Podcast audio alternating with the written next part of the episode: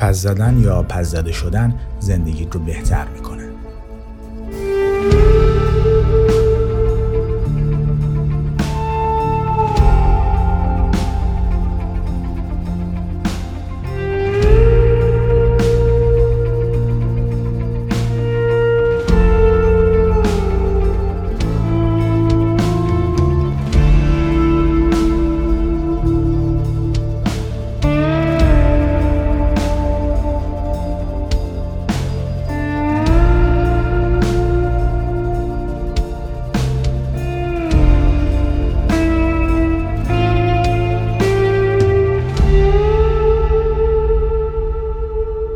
فرهنگ مثبتگرایی یا مصرفگرایی این باور رو در ذهن ما فرو کرده که ما تا جایی که ممکنه باید پذیرا و تایید کننده باشیم.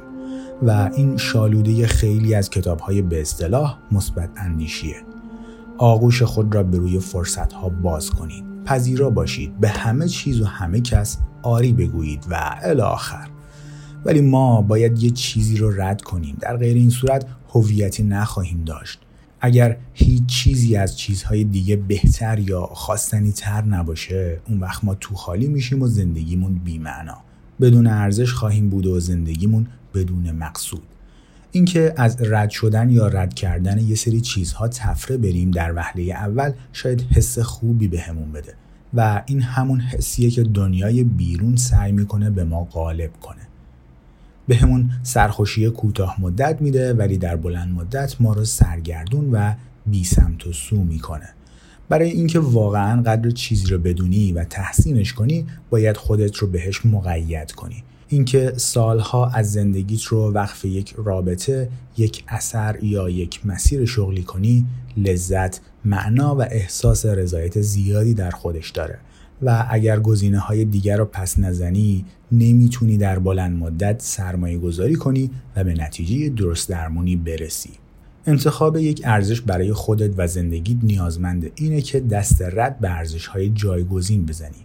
اگر من انتخاب کنم که ازدواج و تشکیل خانواده رو به مهمترین بخش زندگیم تبدیل کنم این یعنی احتمالا انتخاب کردم به ارجی های روی کوکائین با در ها خیلی بها ندم اگر انتخاب کردم که خودم رو بر اساس تواناییم در برقراری دوستی های شفاف و صادقانه قضاوت کنم یعنی دیگه نمی‌خوام پشت سر رفیقام کسشیر بگم و به غیبت کردن نمیگم. اینها تصمیم های سالمی هستند و هر بار باید به خاطر اونها به گزینه ها و فرصت های دیگه نبگیم نکته اینه که اگه می‌خوایم یک چیز خاص رو به عنوان ارزش انتخاب کنیم باید براش تره خورد کنیم. و برای اینکه یک چیزی رو ارزش خودمون قلمداد کنیم باید چیزهایی که اون چیز نیستن رو رد کنیم. برای اینکه X رو ارزش خودمون بدونیم باید غیر X ها رو رد کنیم.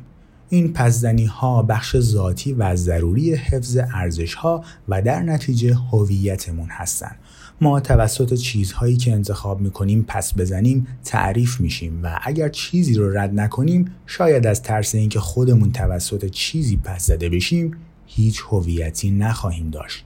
اجتناب از پزدنی به هر قیمتی اجتناب از مناقشه و رودررویی تلاش برای پذیرش همه چی به طور مساوی تلاش برای اینکه همه چیز رو سازگار و همخون کنی شکل عمیق و البته ظریفی از خودمحق بینیه. آدم های خود بین از اونجا که فکر می‌کنن استحقاقش رو دارن همیشه حال خوب داشته باشن به هیچ چیزی دست رد نمی‌زنن. چون اگه این کارو بکنن حس بدی به خودشون یا به یکی دیگه دست میده. و چون به هیچ چیز دست رد نمی‌زنن یک زندگی بیارزش سرخوشی محور و خودشیفته رو در پیش می‌گیرن. همه اون چیزی که بهش اهمیت میدن اینه که سرخوشیشون رو به مدت طولانی تر حفظ کنن. از شکستای اجتناب ناپذیر زندگی دوری کنن و وانمود کنن که رنج در زندگیشون وجود نداره. پس زنی مهارت حیاتی و مهمی در زندگیه. هیچ کس نمی‌خواد در رابطه ای که خوشحالش نمی‌کنه گیر کنه. هیچ کس نمی‌خواد توی کسب و کار یا شغلی که بهش اعتقاد نداره پایبند بشه. هیچ کس نمی‌خواد در گفتن چیزی که واقعا می‌خواد به زبون بیاره احساس ناتوانی کنه. ولی با این وجود آدم ها انتخاب اولشون پس نزدن و کنار اومدنه. همیشه. آدمیزاد به طور طبیعی عاشق صداقته. ولی بخشی از صادق بودن در زندگی اینه که با نگفتن و نشنیدن اوکی بشیم. در نتیجه پزنی رابطمون رو بهتر و زندگی عاطفیمون رو سالمتر می‌کنه. مرزها. روزی روزگاری در زمانهای قدیم دختر و پسر جوانی بودند که خانواده هاشون از هم متنفر بودند. ولی پسر دزدکی وارد مهمونی شد که خانواده دختره برگزار کرده بودند. چون خب آدم حول و کسخلی بود. دختره پسرک رو می‌بینه و فرشته های خیالی ترانه شیرینی برای اعضای زنانش می‌خونن و دچار رطوبت موضعی میشه. و اینجوری میشه که همونجا در لحظه عاشق پسره میشه. به همین سادگی. بعد دوتایی میرن به باغ خونه دختره و تصمیم می‌گیرن که فردای همون شب با هم ازدواج کنن. تصمیم منطقی به نظر می‌رسه. مخصوصا وقتی دوتا خانواده سایه همدیگر رو با تیر می‌زنن. چند روز بریم جلوتر. خانواده ها از ازدواج این دو خبردار میشن و کف و خون بالا میارن. دعوای قبیله ای میشه. حتی مارکیزیو رفیق شفیق پسره طی این ماجراها میمیره. دختره خسته از این جفاهای روزگار انقدر غمگین میشه که دوا می‌خوره تا بخوابه. دو روز تمام میخوابه ولی از بد روزگار این زوج جوان ارتباطات درست حسابی در زندگی مشترک رو بلد نیستن. و دختره کاملا فراموش می‌کنه که در مورد این قضیه به شوهرش چیزی بگه. در نتیجه دوماد قصه ما فکر می‌کنه عروس خانوم خودکشی کرده. اون هم دیگه کاملا قاطی می‌کنه و دست به خودکشی می‌زنه. به این امید که در زندگی پس از مرگ یا یه همچین کوفتی دوباره به هم برسن. ولی دختره بعد از دو روز از خواب بیدار میشه و متوجه میشه که بله جاتره و بچه نیست. شوهرش خودکشی کرده. پس اون هم همین روش رو در پیش می‌گیره و خودش رو می‌کشه. پایان. در فرهنگ امروزی ما رومئو و جولیت نماد عشق و عاشقیه. در فرهنگ انگلیسی زبان بهش میگن داستان عاشقانه. ایدئالی که همه می‌خوان بهش برسن. ولی وقتی توی قصه ریز میشی می‌بینی که این بچه ها کاملا عقلشون رو از دست دادن و کسخل شدن و خودشون رو به کشتن دادن که همین قضیه رو ثابت کنن. خیلی از فرهیختگان شک دارن که شکسپیر رومئو و جولیت رو در ستایش عشق و عاشقی نوشته باشه. اونها میگن این اثر نقدی بر عشق و عاشقیه و اینکه عشق و عاشقی چقدر می‌تونه احمقانه باشه. شکسپیر نمی‌خواست این نمایشنامه عشق رو شکوهمند جلوه بده. در واقع هدفی کاملا برعکس داشت. یک تابلوی نئون چشمک زن که روش نوشته وارد نشوید و چسب های زرد پلیس دورش کشیده شده که روش نوشته عبور نکنید. عشق رمانتیک در طول تاریخ بشر مورد نقد و نکوهش بوده. برخلاف این روزها که خیلی هم پرطرفدار و خواستنیه. در واقع تا اواسط قرن 19 میلادی عشق یک چیز غیر ضروری محسوب می‌شد. یک عامل بازدارنده و از لحاظ روانشناختی خطری برای چیزهای مهمتر زندگی. چیزهایی مثل کشاورزی پروپیمون یا ازدواج با مردی که گوسفندهای زیادی داره. اغلب جوانها رو مجبور می‌کردن که از عشق و عاشقی کنار بکشن به نفع ازدواجهای اقتصادی که ثبات رو برای خود و خانوادهشون تضمین می‌کرد. ولی توی این دوره زمونه این مدل عشقای دیوانوار شیرین و فرهاد توری خیلی وسوسه برانگیزن و فرهنگ ما رو در بر گرفته و هرچه رومانتیکتر بهتر. چه به باشه که داره آماده میشه یک سیارک رو منهدم کنه و زمین رو به خاطر عشق به یک دختر نجات بده یا مل گیبسون باشه که صدها مرد انگلیسی رو می‌کشه در حالی که توی کلش تصاویر شکنجه و تجاوز به همسرش آروم و قرار رو ازش گرفته. یا اون داف خوشگل 11 توی ارباب حلقه ها که فنا ناپذیریش رو بخشید به خاطر اینکه با آراگون باشه یا اون کمدی های احمقانه‌ای که توش جیمی فالون بیخیال بلیت بازی تیم Red Sox در مرحله حذفی میشه چون درو بریمور دلش هواشو کرده یا یه همچین چیزی. اگه اینجور عشقای رومانتیک مثل کوکائین بود اون وقت همه ما توی این فرهنگ ها مثل تونی مونتانا در فیلم صورت زخمی بودیم. کلمون رو توی کوهی از کوکائین فرو می کردیم و فریاد می زدیم به رفیق کوچولوی من سلام کن. مشکل اینجاست که ما داریم متوجه میشیم عشق رمانتیک واقعا مثل کوکائینه. یعنی به طرز ترسناکی شبیه به کوکائین عمل می‌کنه. یعنی دقیقا همون قسمتهایی از مغز رو انگول می‌کنه که کوکائین. یعنی تو رو بالا می‌بره و برای مدتی حال خوبی بهت میده. ولی در کنارش همونقدر که مشکلات رو حل می‌کنه همونقدر هم مشکل به وجود میاره. درست مثل کوکائین. بیشتر عناصر سازنده عشق رمانتیک که ما به دنبالش هستیم یعنی برون ریزی احساسات به طرزی دراماتیک و سرگیجه آور بالا و پایین های عشق آتشین نمایشی سالم و حقیقی از عشق نیستند در واقع شکل دیگه ای از خود بینی هستن که خودشون رو در روابط نشون میدن.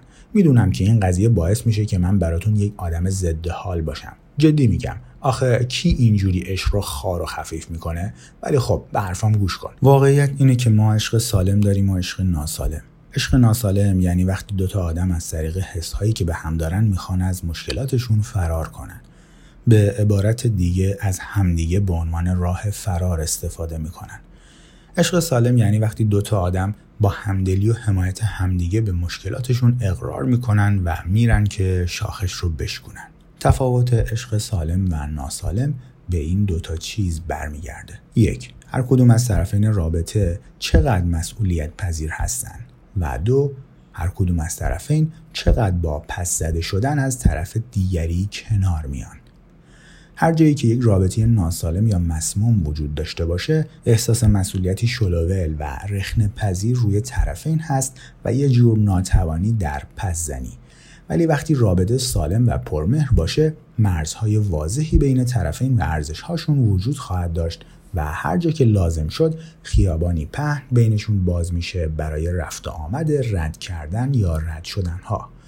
منظورم از مرز ترسیم خطهایی واضح بین مسئولیت آدمها برای مدیریت مشکلات خودشونه آدم هایی که توی روابط سالم با مرزهای واضحی هستن مسئولیت ارزش ها و مشکلات خودشون رو میپذیرن و زیر بار مسئولیت ارزش ها و مشکلات پارتنرشون نمیرن آدم هایی که روابط ناسالم با مرزهای ضعیف یا بدون هیچ مرزی هستن مدام از زیر بار مسئولیت و مشکلات شونه خالی می‌کنن و یا مسئولیت مشکلات پارتنرشون رو بر عهده می‌گیرن مرزهای ضعیف چه شکلی هن؟ بذار چند تا مثال برات بزنم. اجازه نداری بدون من با دوستات بری بیرون. تو که می‌دونی من چقدر حسودی می‌کنم. باید خونه پیش من بمونی. همکارهای من خیلی احمقن. همیشه کاری می‌کنن که دیر به جلسه هم برسم. چون همش باید بهشون بگم فلان کار رو چجوری باید انجام بدن. باورم نمیشه اینجوری من رو پیش خواهرم احمق جلوه دادی. دیگه هیچ وقت جلوی اون با مخالفت نکن. خیلی این موقعیت شغلی توی بوستون رو دوست دارم. ولی می‌دونم مامانم هیچ وقت من رو نمیبخشه اگه ازش دور بشم. من خوشم میاد دوست دخترت باشم ولی میشه به دوستم سیندی چیزی نگی؟ آخه خیلی ناراحت میشه و اعتماد به نفسش رو از دست میده اگه من دوست پسر داشته باشم و اون نداشته باشه. در هر کدوم از این سناریوها شخصی داره مسئولیت مشکلات یا عواطفی رو میپذیره که مال خودش نیست یا از یکی دیگه می‌خواد که مسئولیت مشکلات یا عواطفش رو بر عهده بگیره. به طور کلی آدم های خودمحقبین در روابطشون روی یکی از این دوتا دام میافتن. یا انتظار دارن که بقیه مسئولیت مشکلات ایشون رو بر عهده بگیرن. من یا آخر هفته آروم توی خونه می‌خواستم. باید این رو می‌دونستی و برنامهات رو کنسل می‌کردی. یا اینکه زیادی مسئولیت مشکلات بقیه رو بر عهده می‌گیرن. دوباره کارش رو از دست داد. ولی فکر کنم تقصیر منه چون اونقدر که باید پشتیبانش نبودم. فردا میرم که بهش کمک کنم رزومش رو بازنویسی کنه. آدم های خود محقبین از این استراتژی ها در روابطشون استفاده می‌کنن. همونطور که برای هر چیز دیگه میرن سراغ این استراتژی تا از زیر بار مسئولیت مشکلاتشون شونه خالی کنن. در نتیجه روابطشون چکننده و تقلبیه. محصول تفره رفتن از دردهای درونیه و نه محصول ستایش و احترام واقعی نسبت به محبوب. این قضیه نه تنها برای روابط عاشقانه بلکه در روابط خانوادگی و رفاقت ها هم صدق می‌کنه. یک مادر سلطجو ممکنه مسئولیت همه مشکلات زندگی بچه هاش رو بر عهده بگیره و این مادر بچه های خود بینی رو به بار میاره که همیشه در زندگی انتظار دارن یکی دیگه از راه برسه و مسئولیت مشکلاتشون رو بر عهده بگیره. به همین دلیله که مشکلاتی که در زندگی عاشقانه و روابطمون داریم به طرز ترسناکی به مشکلات بین والدینمون شبیه هستن وقتی مرزهای نامشخص و مهگرفتهی برای مسئولیت عواطف و کارهات مشخص کردی و حوزه هایی رو شکل دادی که توش مشخص نیست کی مسئول چیه چی تقصیر کیه چرا داری فلان کار رو انجام میدی هیچ وقت نمی‌تونی ارزش های قرص و محکمی برای خودت بسازی. تنها ارزشت این میشه که پارتنرت رو خوشحال کنی یا تنها ارزشت این میشه که پارتنرت تو رو خوشحال کنه. و البته این قضیه خودش مشکلات بیشتری به بار میاره و روابطی که اینجور مه گرفته و تار هستن معمولا مثل هیندنبرگ سقوط می‌کنن با کلی داستان و آتیش بازی و سر و صدا. آدم ها نمی‌تونن مشکلات شما رو حل کنن و نباید هم تلاشی براش بکنن چون این براتون خوشحالی واقعی به بار نمیاره. شما هم نمی‌تونید مشکلات یکی دیگر رو براش حل کنید چون این هم اونها رو خوشحال نمی‌کنه.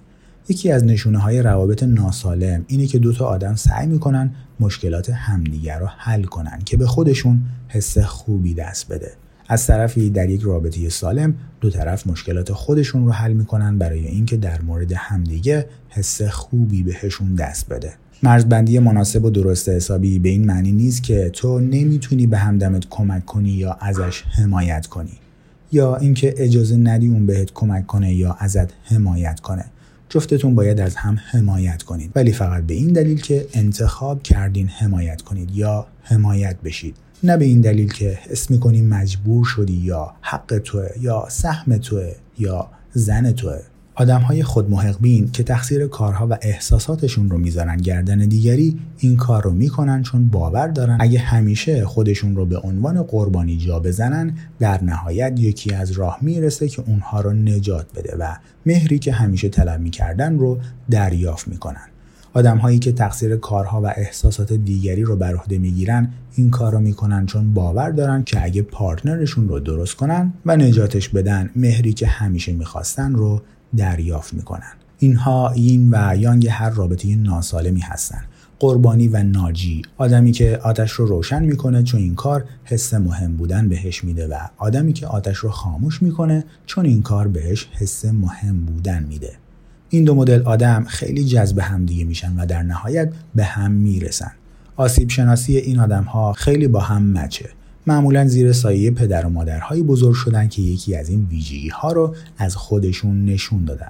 در نتیجه برداشت این آدم ها از رابطه شاد اونه که بر اساس خود محق بینی و مرزهای ضعیف بنا شده باشه. متاسفانه جفتشون نمی‌تونن نیازهای واقعی همدیگر رو ارضا کنن. در واقع این الگوی بیمار تقصیر رو بر گردن دیگری انداختن و تقصیر رو بر عهده گرفتن باعث وخیمتر شدن خود بینی و همچنین تنزل عزت نفس میشه. ویژگی هایی که در درجه اول اجازه نمی‌دادن نیازهای عاطفی این آدم های ارضا بشه. قربانی مشکلات بیشتر و بیشتری ایجاد می‌کنه که نیاز به حل شدن دارن. نه به این خاطر که واقعا مشکلات بیشتری وجود دارن به این خاطر که با این کار توجه و مهری که می‌خواد رو دریافت می‌کنه. ناجی مشکلات رو حل می‌کنه و حل می‌کنه نه به این خاطر که واقعا به مشکلات اهمیت میده.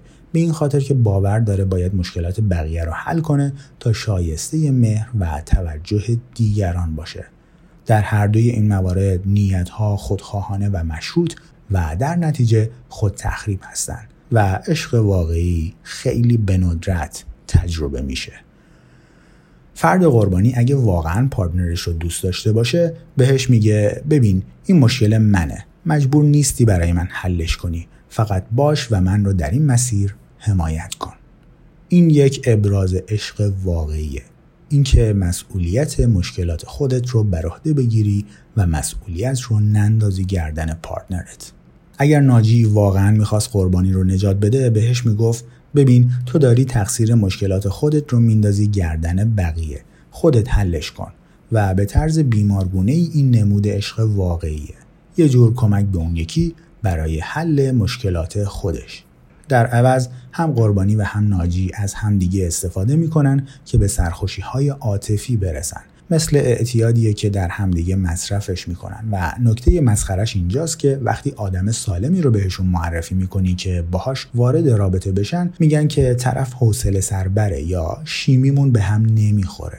اونها بی خیال اون آدم سالم میشن چون مرزهای درست حسابی این آدم به اندازه کافی برای ایشون هیجان انگیز نیست که باعث تحریک سرخوشی های مداوم در شخص خود محق بین بشه. برای قربانی ها سختترین چیز در دنیا اینه که خودشون رو مسئول مشکلاتشون بدونن. همه زندگیشون بر این باور بودن که دیگران مسئول سرنوشت ایشون هستن. برداشت اولین گام ها برای قبول مسئولیت خودشون اغلب از ترسناکترین هاست. برای ناجی ها سختترین چیز در دنیا اینه که دست از قبول مسئولیت مشکلات دیگران بردارن. همه عمرشون حس ارزشمند بودن و محبوب بودن رو زمانی دریافت کردن که در حال نجات یکی دیگه بودن. در نتیجه بیخیال این نیاز شدن خیلی براشون ترسناکه. اگر برای کسی که دوستش داری فداکاری می‌کنی باید دلیلش این باشه که خودت می‌خوای نه به خاطر اجبار یا ترس از عواقب انجام ندادنش اگه پارتنرت می‌خواد برات فداکاری کنه باید دلیلش این باشه که اون واقعا می‌خواد اون کار رو بکنه. نه به خاطر اینکه شما این فداکاری رو از طریق خشم یا احساس گناه دستکاری کرده باشید. کارهای ناشی از عشق تنها زمانی معتبر هستند که بدون قید و شرط یا انتظارات انجام بشن. شاید برای بعضی ها سخت باشه تشخیص بدن که آیا کاری رو از روی اجبار انجام میدن یا داوطلبانه. برای تست کردنش این راهکار رو بهت پیشنهاد میدم. از خودت بپرس اگه به درخواستش نبگم رابطمون چه تغییری می‌کنه؟ و همینطور بپرس اگه پارتنرم کاری که من ازش می‌خوام رو نکنه رابطمون چه تغییری می‌کنه؟ اگه جواب این باشه که نگفتن شما کلی داستان میشه و چینی های شکسته زیادی رو کف آشپزخونه به جا می‌ذاره این یک نشونه بد برای رابطتونه. نشون میده که رابطتون مشروطه. بر اساس منفعت های سطحی که از هم دریافت می‌کنید بنا شده و نه پذیرش بی و شرط همدیگه و مشکلات همدیگه. آدم هایی که مرزهای درست و حسابی دارن از جر و بحث ها کچ ها یا آسیب دیدن ها نمی ترسن آدم هایی که مرزهای شلوول و تاری دارن از این چیزها می ترسن و همواره رفتارهای خودشون رو طوری تغییر شکل میدن که به ساز بالا و پایین های عاطفی رابطهشون برقصن. آدم هایی که مرزهای محکمی دارن درک می‌کنن که غیر منطقیه. اگه انتظار داشته باشید دو طرف با هم صد درصد سازگار باشن و همه نیازهای همدیگر رو ارضا کنن. آدم هایی که مرزهای درست و حسابی دارن درک می‌کنن که ممکنه گاهی به احساسات همدیگه صدمه بزنن ولی در نهایت نمی‌تونن تعیین کنن که بقیه چه احساسی داشته باشن.